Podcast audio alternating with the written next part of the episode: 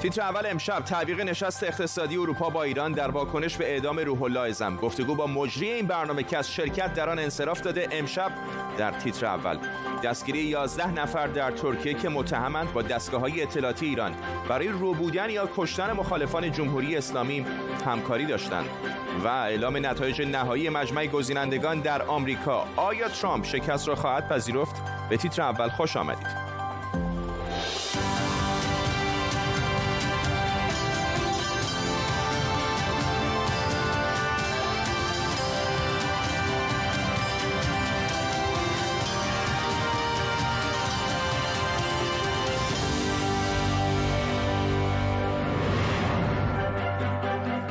سلام و وقت بخیر. ساعتی بعد از اینکه نشست اقتصادی اروپا با تهران در واکنش به اعدام روح الله زم مؤسس و مدیر کانال تلگرامی آمد. نیوز لغو شد. حالا حسن روحانی رئیس جمهور ایران از قوه قضایی دفاع کرده و گفته بعیده به روابط تهران با اروپا لطمه ای وارد بشه. واکنش های دیپلماتیک از پایتخت های اروپایی تا کابینه جو بایدن به اعدام روح الله زم ادامه داره. در طول نیم ساعت آینده به کمک تیمی از کارشناسان خبرنگاران تازه ترین واکنش ها به این خبر و خبرهای دیگر رو دنبال می‌کنیم. پیش از همه اما بریم به پاریس نیلوفر پور ابراهیم واکنش های جدید اروپایی ها رو دنبال کرده. نیلوفر.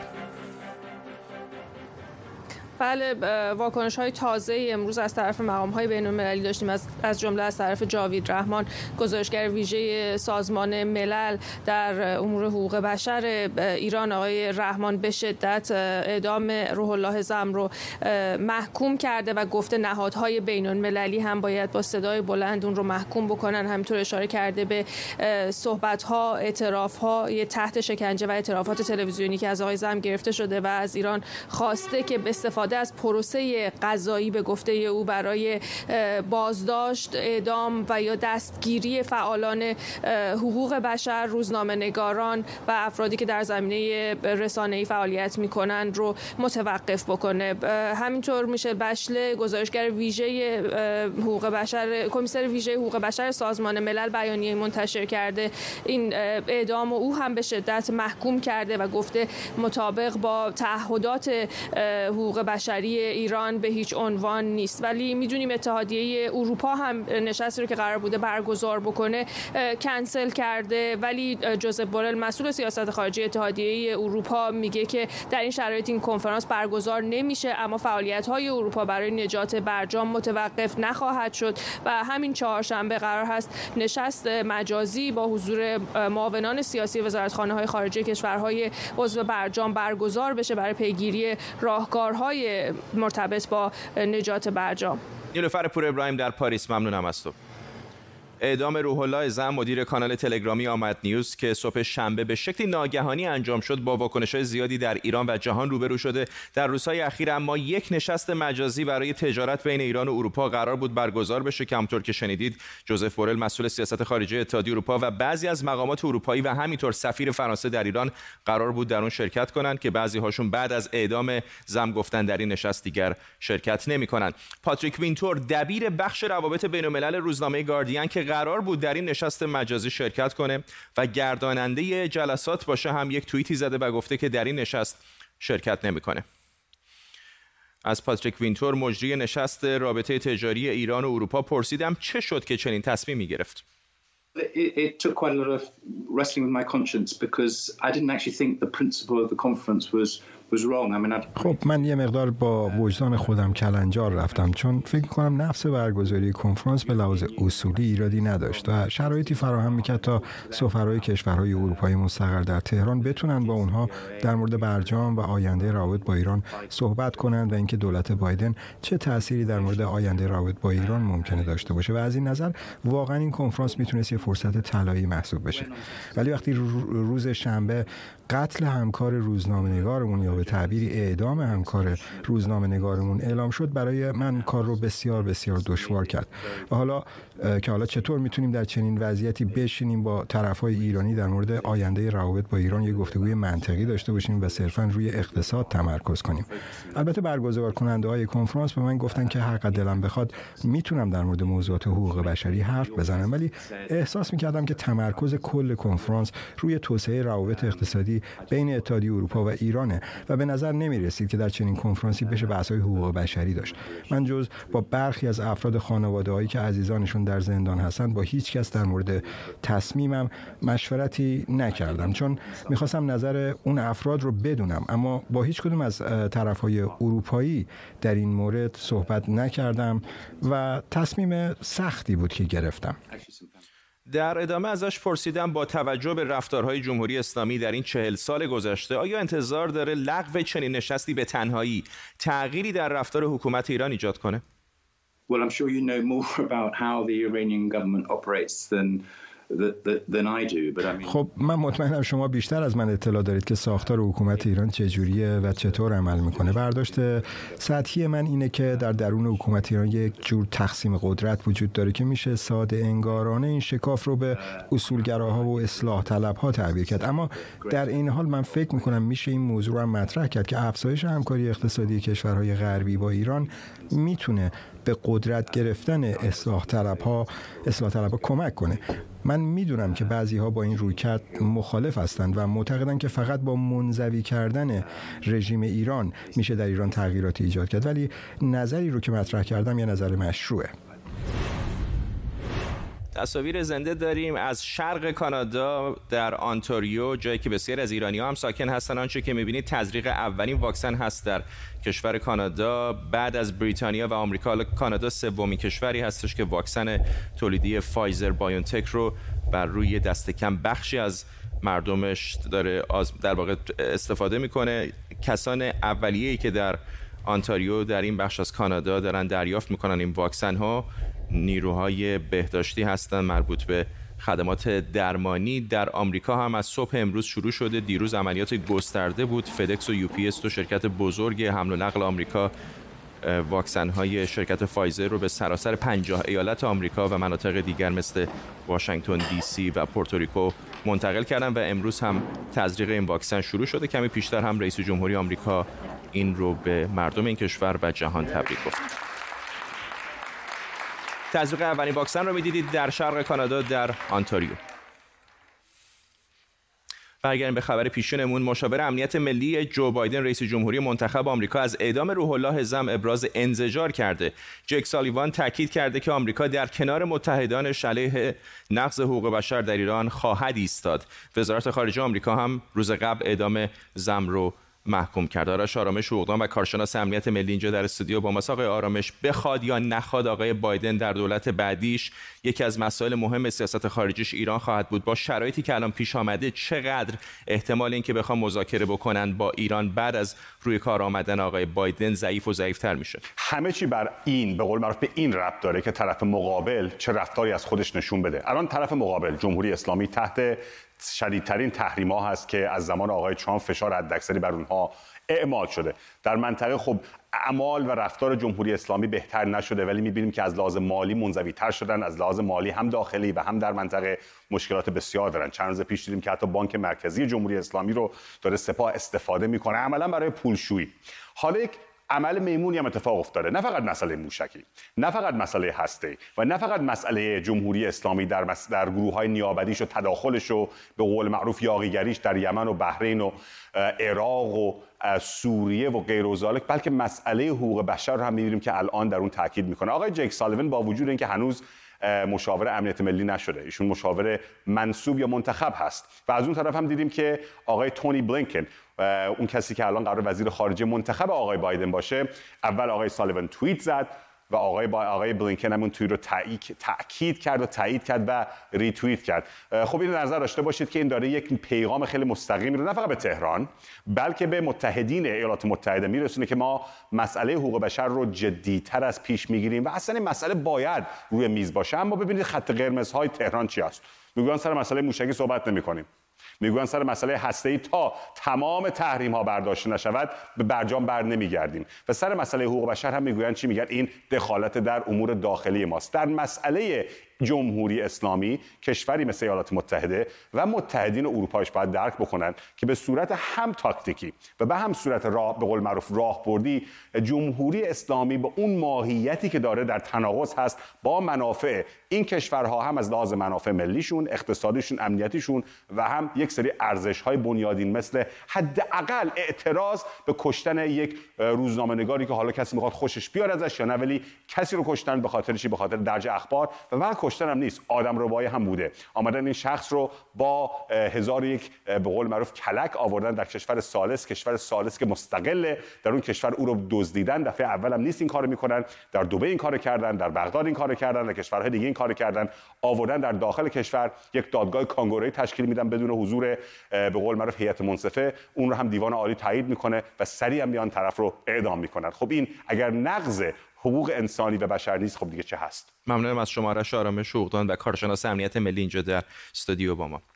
نمایندگان مجمع گزینندگان در 50 ایالت آمریکا و همینطور منطقه واشنگتن دی سی در حال اعلام رسمی آراشون هستند به این ترتیب نتیجه انتخابات ریاست جمهوری آمریکا یک مرحله به نهایی شدن نزدیکتر شده. بعد از اعلام نهایی امروز سه هفته دیگه تقریبا در ششم ژانویه ساعت یک بعد از ظهر به وقت شرق آمریکا کنگره این آرا رو تایید می‌کنه و رئیس سنا یعنی معاون رئیس جمهوری مستقر مایک پنس پیروز انتخابات رو اعلام می‌کنه. آرش غفوری تحلیلگر سیاسی از واشنگتن دی سی با ما آقای غفوری فکر می‌کنید که با اینجا با رسیدن به اینجا چقدر دیگه شانسی برای آقای ترامپ باقی مونده تا همچنان به این ادعای تقلب ادامه بده؟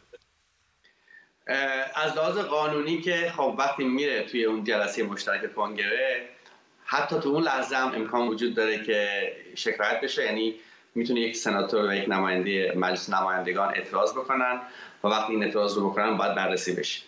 از لحاظ قانونی وجود داره. اما از لحاظ واقعی احتمالش خیلی خیلی غیر مطمئن است.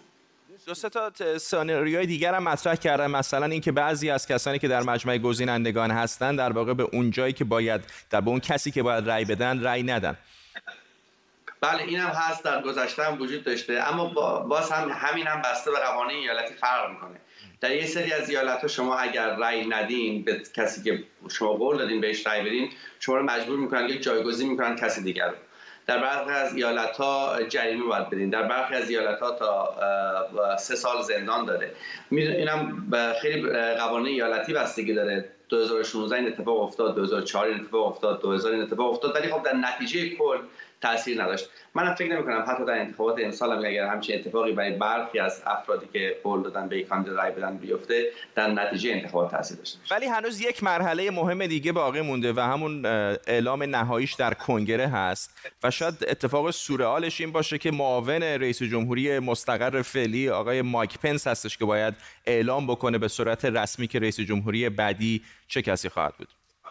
بله بعد ایشون اعلام بکنه. خب ایشون هم می‌دونین رأی ها رو فقط می‌خونن و ایشون اعلام می‌کنه. یعنی خیلی جلسه فرمالیته فرمالیته ای است. مگر اینکه یک نماینده مجلس نمایندگان و یک نماینده مجلس سنا امضا بکنن درخواست مخ...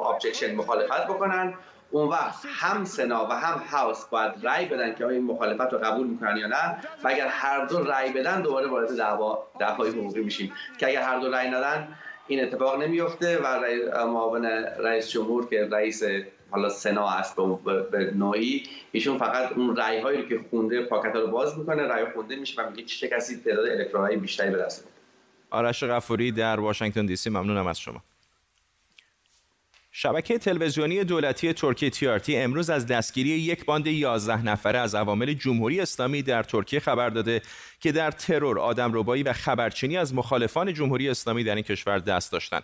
باندی قدرتمند و صاحب نفوذ که گذشته از همکاری با نهادهای امنیتی جمهوری اسلامی در جرایم سنگینی مثل قاچاق مواد مخدر و همینطور باجگیری هم دست داشتند. اعضای این شبکه که سازمان اطلاعات ترکیه موسوم به میت دستگیرشون کرده وابسته به این مرد بودن ناجی شریفی زیندشتی قاچاقچی معروف ایرانی که خودش الان فراریه Ahmet Görmez uyuşturucu kaçakçılığıyla tanınan ve 20 ayrı suçtan Türkiye'de yargılanacakken İran'a kaçan Naci Şerif Zindaşti اسم آقای زیندشتی اولین بار در یک پرونده قاچاق مواد مخدر در ترکیه مطرح شد. هرچند در نهایت آزاد شد و گفته شده مقامات صاحب نفوذ در رأی قاضی تاثیر گذاشتند و موجب آزادی شدند دو سال پیش هم به اتهام قتل بازداشت شد که باز هم آزاد شد. روزنامه واشنگتن پست حالا نوشته که معاون وقت رئیس جمهوری ترکیه در آزادی او نقش داشته.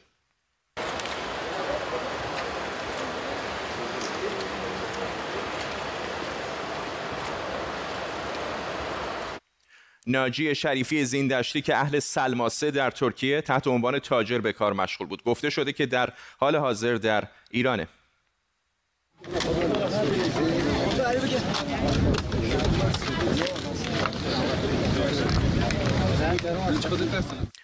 همین چند هفته پیش حبیب اسیود رهبر یک گروه مخالف جمهوری اسلامی در خوزستان به نام حرکت النزال رو به بهانه فعالیت تجاری و از طریق همسر سابقش به ترکیه کشوندن و اونجا دزدیدنش رو به ایران فرستادن. رسانه های ترکیه حالا میگن این کار باند زیندشتی بوده.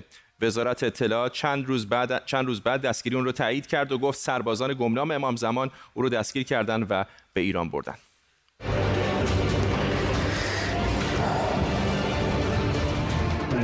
من حبیب فرج الله هستم.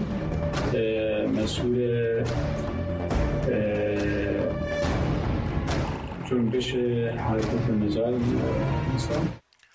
آبان پارسال هم مسعود مولوی که یک کانال افشاگرانه علیه اطلاعات سپاه پاسداران و وزارت اطلاعات راه انداخته بود در استانبول هدف حمله قرار گرفت و به ضرب گلوله کشته شد. گفته میشه این هم یکی از اقدامات باند زیندشتی بوده که خبرگزاری رویترز گفته با هدایت دو دیپلمات ایرانی در کنسولگری ایران در استانبول انجام شده. در سالهای اخیر موارد زیادی از ترور و همینطور آدم ربایی مخالفان جمهوری اسلامی در ترکیه و بیشتر اتفاقا در استانبول صورت گرفته که بعضی ها میگن کار همین باند تبهکاره و وزارت اطلاعات و سپاه پاسداران در این سالها از باندهای جنایتکار در کشورهای مختلف برای ترور مخالفانش استفاده می‌کنه. لیلی نیکفر از استانبول با ماست. لیلی جزئیات بیشتر چه می‌دونیم رسانه‌های ترکیه چه میگن در مورد این باند؟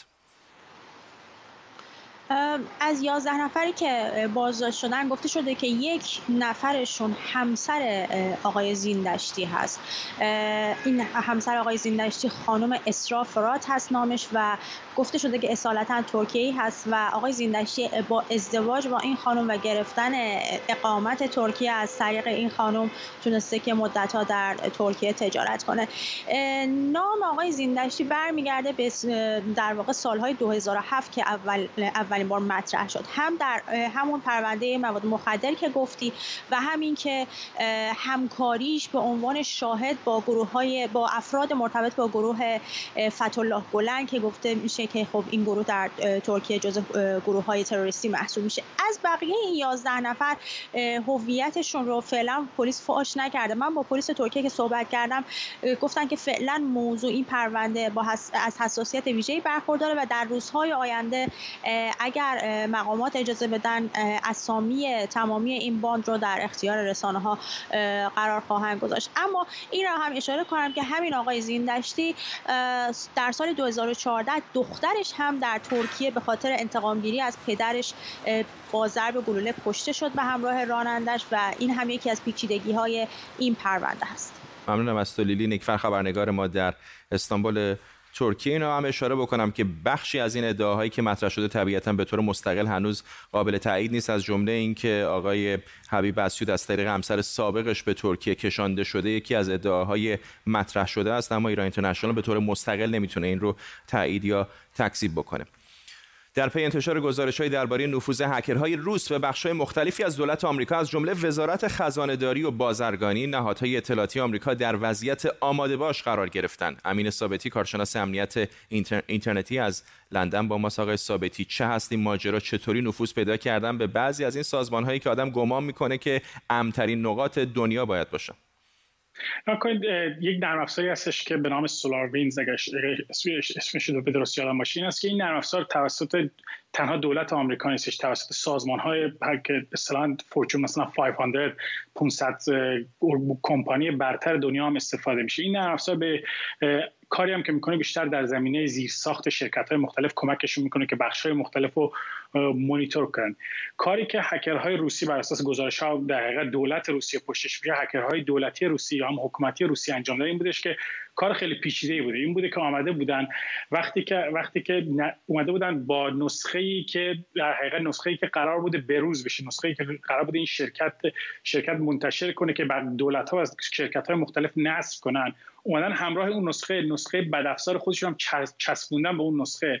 و خب باعث شدن که تمام شرکت هایی که از این نرم افزار استفاده می‌کنن وقتی که نصب کنن در یک در پشتی و یک دسترسی کاملا آزاد به هکرهای روسی بودن. حالا می‌خوام خیلی سادهش بخوام بکنیم این است که فرض کنید شما نرم مثل واتساپ دارید اپلیکیشن مثل واتساپ دارید. هکرها بیان داخل کدهای واتساپ دسترسی ویژه برای خودشون می‌ذارن و بعد اون موقع میلیاردها کاربری که سرتاسر سر دنیا هستن بیان این نرم افزار نصب و اینجوری هکرها می‌تونن دسترسی پیدا کنن به گوشی و تمام مکالمات.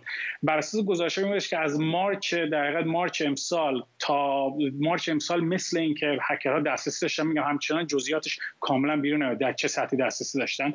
ولی دسترسی داشتن و اخیرا متوجه شدن که این دسترسی وجود داره. و خب ممکنه حد زده میشه که ممکنه بسیار از اطلاعات حساس مثل اطلاعات طبقه بندی شده توسط هکرها دزدیده شده باشه. و همچنین چیزی که مشخص بوده این که در این چندین ماه به راحتی هکرها نشسته بودن و هکرهای روسی و داشتن.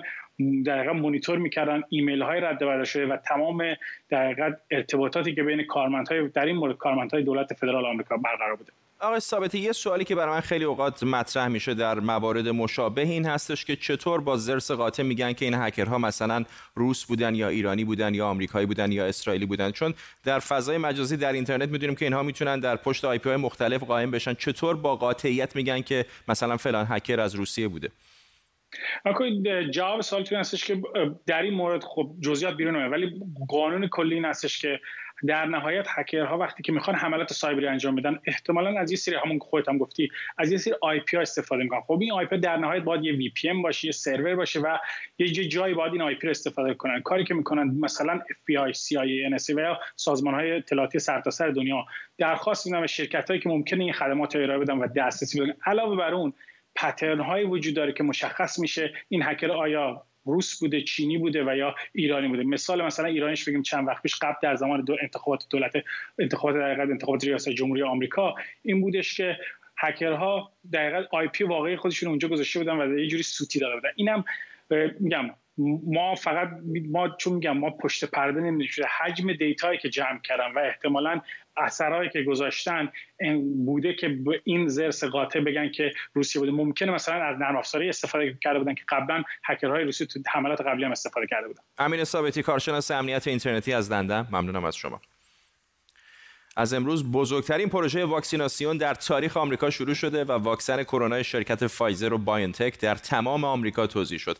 قبلا اعلام شده بود که بعضی از مقامات دولتی و کارکنان کاخ سفید قراره جزء اولین کسانی باشن که واکسن کرونا رو بهشون تزریق بکنن اما ترامپ در توییتی با این تصمیم مخالفت کرده و گفته کارکنان کاخ سفید فعلا باید صبر کنند و قرار نیست خارج از نوبت و زود هنگام واکسینه بشن. آقای ترامپ ساعتی پیش در توییتی تزریق اولین واکسن کرونا رو به مردم آمریکا و دنیا تبریک گفته. آرش علایی از ساختمان مجلس نمایندگان آمریکا همراه ماست. چطور داره پیش میره این واکسیناسیون سراسری آرش؟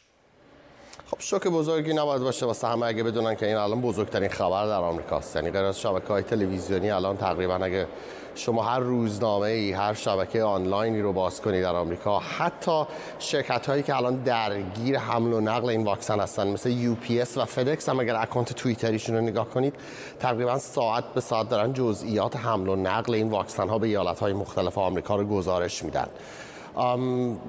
خبر مثبتی است. بیشتر کارشناسانی که دارن میان در تلویزیون های مختلف در آمریکا صحبت می‌کنن. تقریبا سراسر مثبت دارن صحبت می‌کنن. اما یک سری از چیزهایی که ما تو این چند وقت حداقل دیدیم به عنوان خبرنگار یکی این هست که خب این یک پروژه ای بوده که دولت ترامپ از ابتدای در واقع گسترش اپیدمی کرونا این رو در واقع طراحی کرد. من خودم هم چند بار راجبش گزارش داده بودم. یک عملیاتی به اسم عملیات برقاسا یا وارپ سپید این همون عملیات هست در حال اجرا شدن. با این حال بیشتر شبکه های تلویزیونی در آمریکا با اینکه تماما سراسر دارن مثبت میگن از انجام این عملیات به نوعی اعتبار این داستان رو به دولت ترامپ نمیدن بیشتر میدن به این کادر پزشکی که دارن انجام میدن این کار رو. و یا حداقل خودداری می‌کنن از اینکه بخوان اسم دولت ترامپ رو ببینن بیارن فقط من دیدم تو برنامه آقای فرید زکریا یک جای یکی از افرادی که دعوت کرده بود در تلویزیون ایشون گفتش که این عملیات برقاسا باعث شده که واقعا به صورت برقاسایی یک حرکت تاریخی انجام بشه. آقای الکس ازار وزیر بهداشت دولت ترامپ اومد گفتش که این بزرگترین در واقع همکاری بخش خصوصی و دولتی در تاریخ هست که به این صورت داره انجام میشه. از ساعت 9 و 23 دقیقه به وقت شرق آمریکا یعنی تقریبا سه ساعت پیش این واکسن پخش شروع شده. ابتدا در نیویورک آغاز شد در همین شهر واشنگتن دی سی هم. در یکی دو تا از بیمارستان ها داره پخش میشه و در چند ایالت دیگه مثل ایالت کنتاکی هم می‌دونیم که کار تزریق اولین مرحله از این واکسن دو مرحله ای آغاز شده. ممنونم از سوالش علی خبرنگار ما در ساختمان کنگره از واشنگتن دی سی پایتخت آمریکا. و پیش از پایان برنامه تصاویر زنده داریم از هریسبرگ در ایالت پنسیلوانیا جایی که اعلام رسمی نتایج مجمع گزینندگان در این ایالت شروع شده. در 49 ایالت دیگر آمریکا و همطور منطقه واشنگتن دی سی هم طی ساعت‌های پیش رو مجمع گزینندگان آراشون رو اعلام خواهند کرد و به این ترتیب نتیجه نهایی انتخابات آمریکا یک مرحله به مرحله نهایی نزدیکتر خواهد شد تا ششم ژانویه که کنگره آمریکا نتیجه نهایی انتخابات رو تایید بکنه و اون هنگام معاون رئیس جمهوری آمریکا که در حال حاضر آقای مایک پنس هست برنده انتخابات ریاست جمهوری رو به جهانیان اعلام بکنه. به این ترتیب می‌رسیم به پایان تیتر اول امشب. تا فردا بدرود.